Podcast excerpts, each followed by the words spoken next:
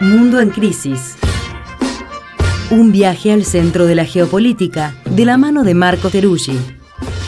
Mundo en Crisis es un contenido especial de Crisis en el Aire, que se emite en vivo en Nacional Rock todos los sábados de 8 a 10 de la mañana. De 8 a 10 de la mañana. Mundo en Crisis.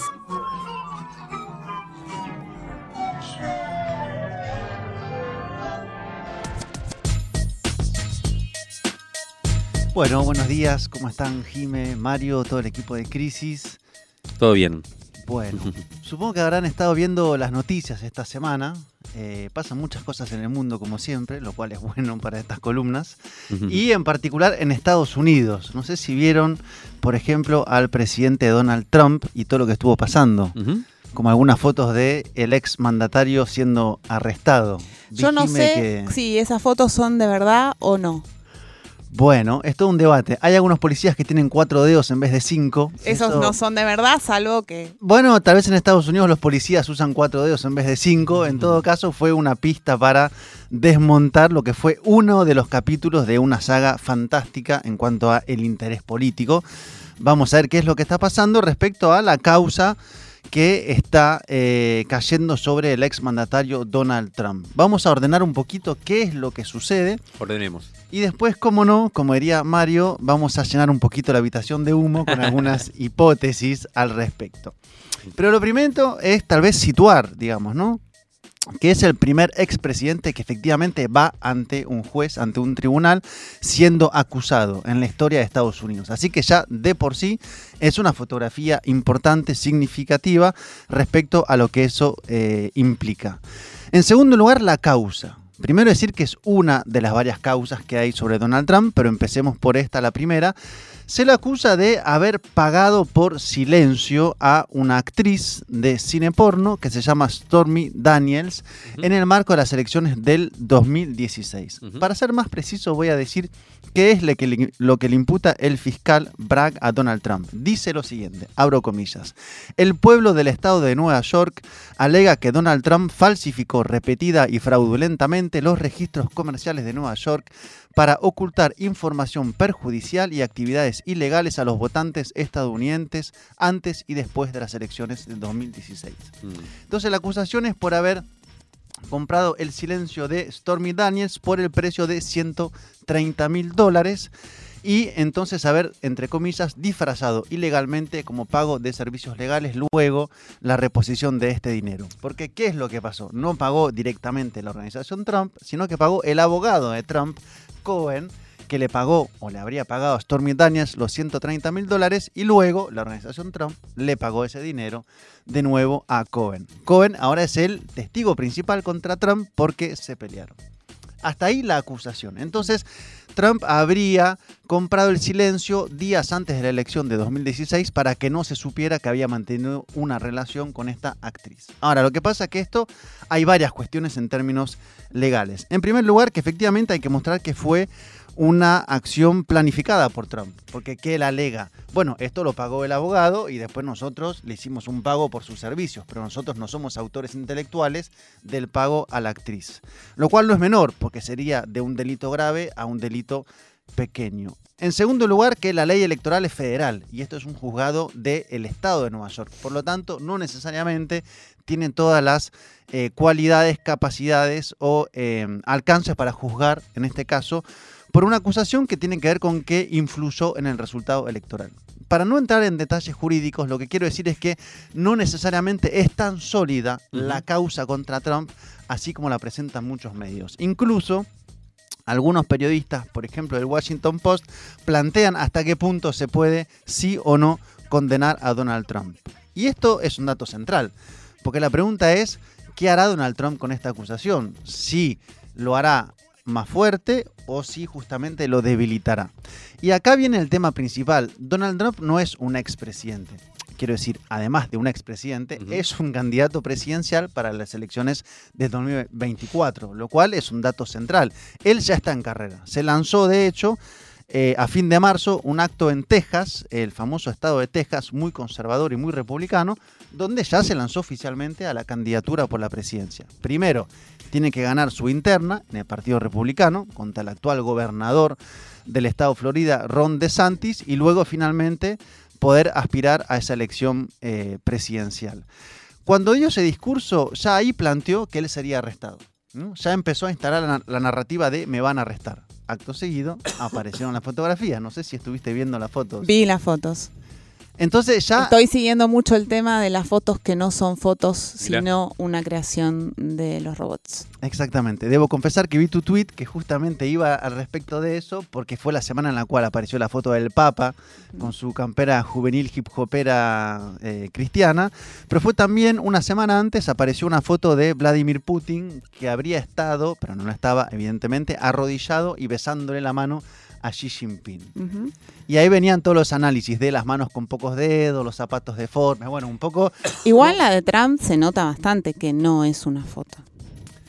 Bueno, puede ser, habría que hacer en todo caso un análisis y ver cuánto efectivamente influyó o no influyó a la hora de esta idea de un Trump perseguido, que es lo que él quiere instalar, que me parece que es lo más como La diferencia entre esas fotos que mencionabas es que las dos primeras, la del Papa y la de Putin, son hechas por no por ellos mismos no son difundidas por ellos mismos, mientras que Trump sí, ¿no? Es parte de su estrategia de campaña, claro. evidentemente. Porque tuvo varias formas de eh, reaccionar ante lo que es esta acusación. En primer lugar, esta narrativa de me van a arrestar, soy perseguido, soy el candidato al cual los poderosos eh, quieren arrestar. En segundo lugar, que puso en marcha una recaudación de fondos, que habría recaudado cerca de 8 millones de dólares en estos días. Para su defensa legal, ¿no? O sea, llamó a juntar fondos para poder... Un crowdfunding para... Que no tuviera... A mí los crowdfunding no me salen tan bien como 8 millones de dólares. Pero además en Estados Unidos, también por las campañas electorales, es una forma de movilización, juntar plata.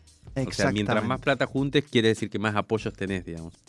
En segundo lugar, el día clave, que fue el martes pasado, yo diría que hubo una suerte de Control de daños visuales. ¿Qué quiero decir? Trump no apareció esposado cuando fue ante el juez. Trump no apareció ante la clásica foto del acusado. Y entonces hubo efectivamente un Trump sentado declarándose inocente, pero una serie de imágenes que no aparecieron, ¿no? Que me parece que es importante. Que él quería que aparecieran además. Él quería que lo esposaran y quería... Habría que ver, la verdad que no lo tengo Yo escuché, escuché, creo que, lo que gente cercana a él había dicho antes del martes, que fue, ¿no? El, la, que él, decía que quería que lo, esposaran para parecer así victimizado. Bien. En tercer lugar, que cuando salió de ahí, se fue en su avión privado, evidentemente, a la Florida, dio un discurso dio un discurso donde planteó varios temas centrales. En primer lugar, tiene el discurso de lo que, entre comillas, llama la decadencia estadounidense. ¿no? El país está en su peor momento, este sería el peor presidente, el peor gobierno, hay una nación fallida. Esto en el imaginario estadounidense es muy importante, porque Estados Unidos se autopercibe, por lo menos en una parte importante, como en un lugar por encima de los demás. Entonces hay una decadencia nacional, hay una decadencia internacional de Estados Unidos porque Rusia y China se han juntado y porque Irán y Arabia Saudita se han juntado. Estoy citando a Donald Trump. Una, una, el, domingo pasado mandamos en el newsletter una editorial de un medio de derecha, trampista, eh, sobre este caso y el título era República Bananera Americana. Bueno, ese es el imaginario evidentemente. En tercer lugar, que plantea que nuevamente le robaron las elecciones del año 2020. Esto es importante porque después ya de, bueno, varios años, tres años, sigue con el discurso de me robaron las elecciones y mm. por lo tanto yo nunca efectivamente perdí. Y finalmente, lo más importante, es el tema de la persecución política. ¿Por qué? Porque él dice, abro comillas, no nos pudieron derrotar en las urnas, así que van a tratar de destruirnos usando la ley otra comillas. Este caso infundado se hizo para intervenir en las elecciones de 2024. Un lawfare contra Donald Trump sería la pregunta, evidentemente, porque su discurso es, acá han puesto el Poder Judicial para interferir en mi próxima y casi segura victoria. Bueno, es impresionante. No Iba a los primeros titulares. Sí, a mí me parece que es impresionante lo que sucede por dos cosas, creo yo, y que tiene, digamos, una primera es que tiene una reverberancia evidente con Argentina, ¿no? Y, ahí las analogías son no dejan de, ser perturbantes, de perturbadoras, perdón. Eh, porque claramente la analogía es con Cristina Fernández de Kirchner, ¿no? Que tiene el mismo discurso. eh, si quieren meterme presa, me presa. eh, y, pero sin embargo, allá aparece Trump ¿no? como alguien que está en el ojo del poder del establishment y refuerza absolutamente, confirma absolutamente su, su narrativa de siempre, que es la de hay un gran poder, un gran eh, eh, que controla todo en Estados Unidos, eh, que es el signo de nuestra decadencia, y nosotros somos anti-sistemas, digamos, de alguna manera, ¿no? Y no nos dejan, y no quieren que nosotros hagamos grande América de vuelta, ¿no? Que es su su su eslogan.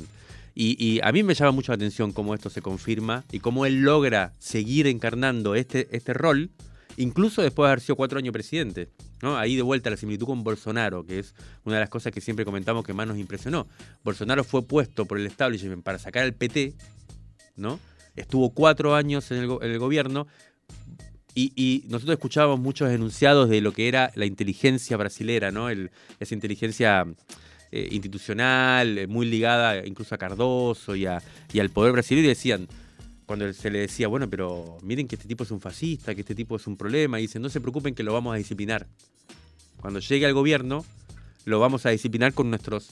Sí, como que el mecanismos". mismo sistema se impone a... a- Finalmente, claro, va a terminar siendo dócil a nosotros porque él no tiene poder en sí mismo, ¿no?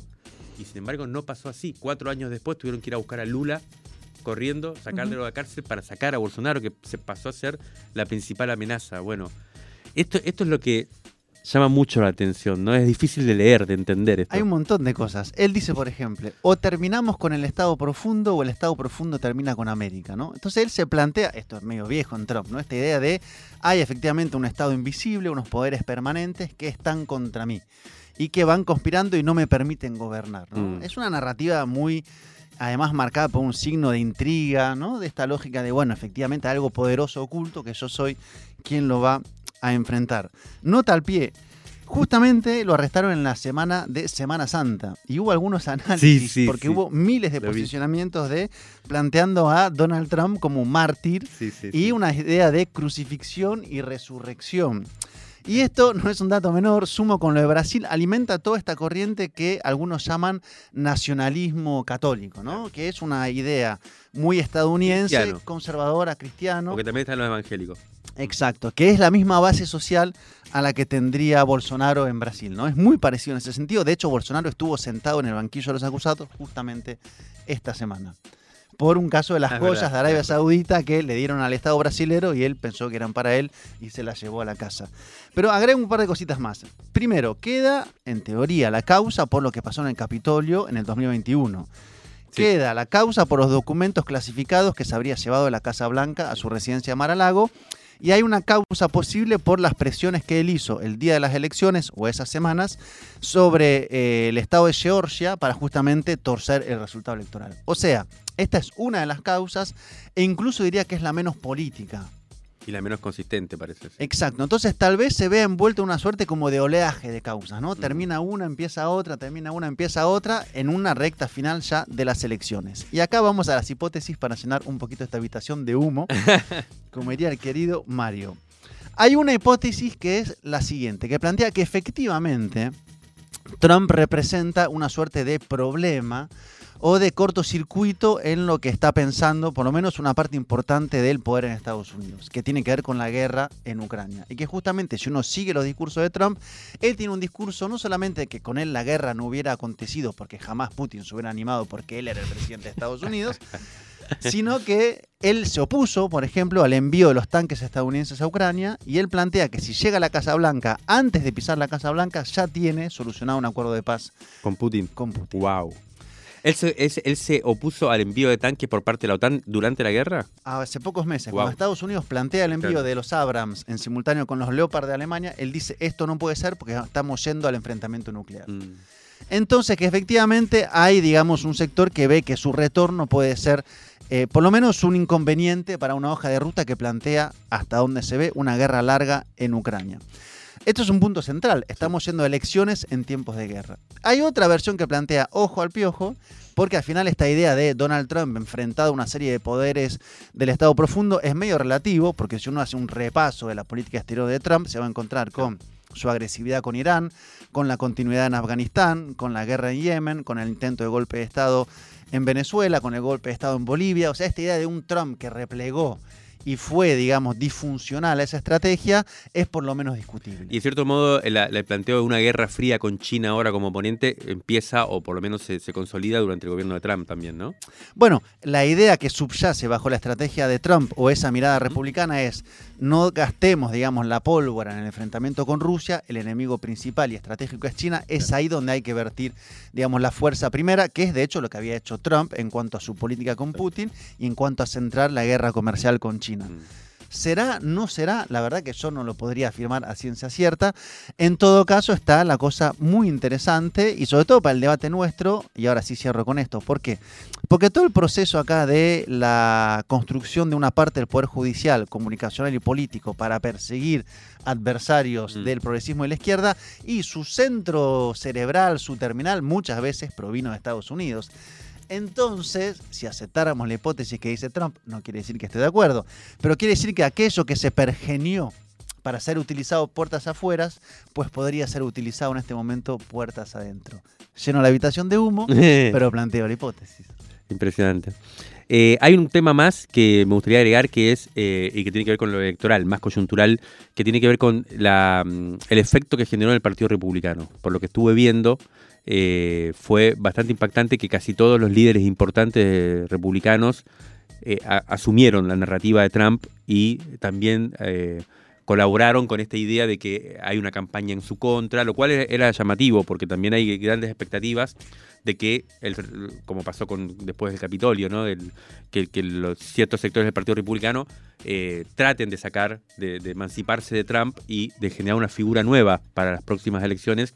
Incluso Pence, ¿no? que era el vicepresidente, que tuvo un gran conflicto cuando fue lo de lo del Capitolio, eh, salió a respaldarlo y sobre todo, y esto es lo más, lo más llamativo, el candidato que más posibilidades tiene de desplazarlo, que vos ya lo mencionaste, Ron DeSantis, el actual gobernador de Florida, también salió a decir, a dar su apoyo a, Trump en este momento. Sí, mide más que antes de todo esto. Mide más que, Trump. sí, que Ron DeSantis, salvo en la Florida por las últimas encuestas, y mide más que Biden según algunas encuestas. O sea, está realmente en carrera. Increíble. Y dentro del Partido Republicano está él, sigue DeSantis, y después vienen Pence y una eh, Nikki Haley, creo que es, que no llegan a los dos décimas en las encuestas. Entonces, efectivamente, él es el principal candidato del Partido Republicano, que si bien el año pasado no hubo la ola roja que le había previsto, es el que por el momento sigue mejor parado. Así que vamos a ver cómo sigue esto.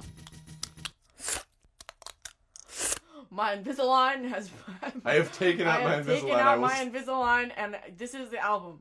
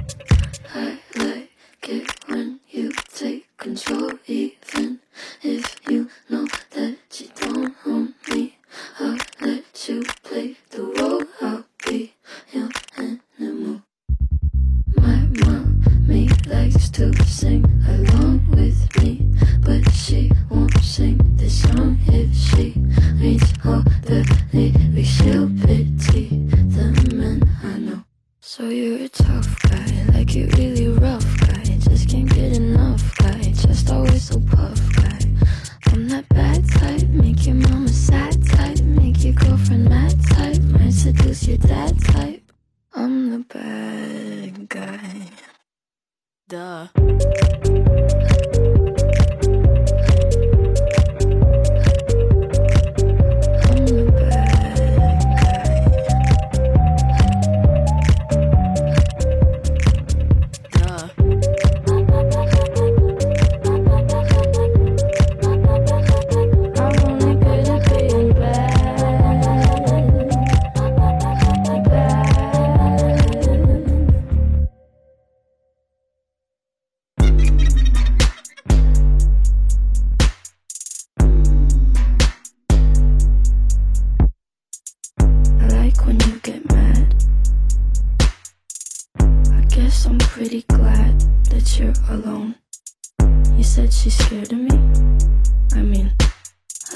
she sees, but maybe it's cause I'm wearing your cologne.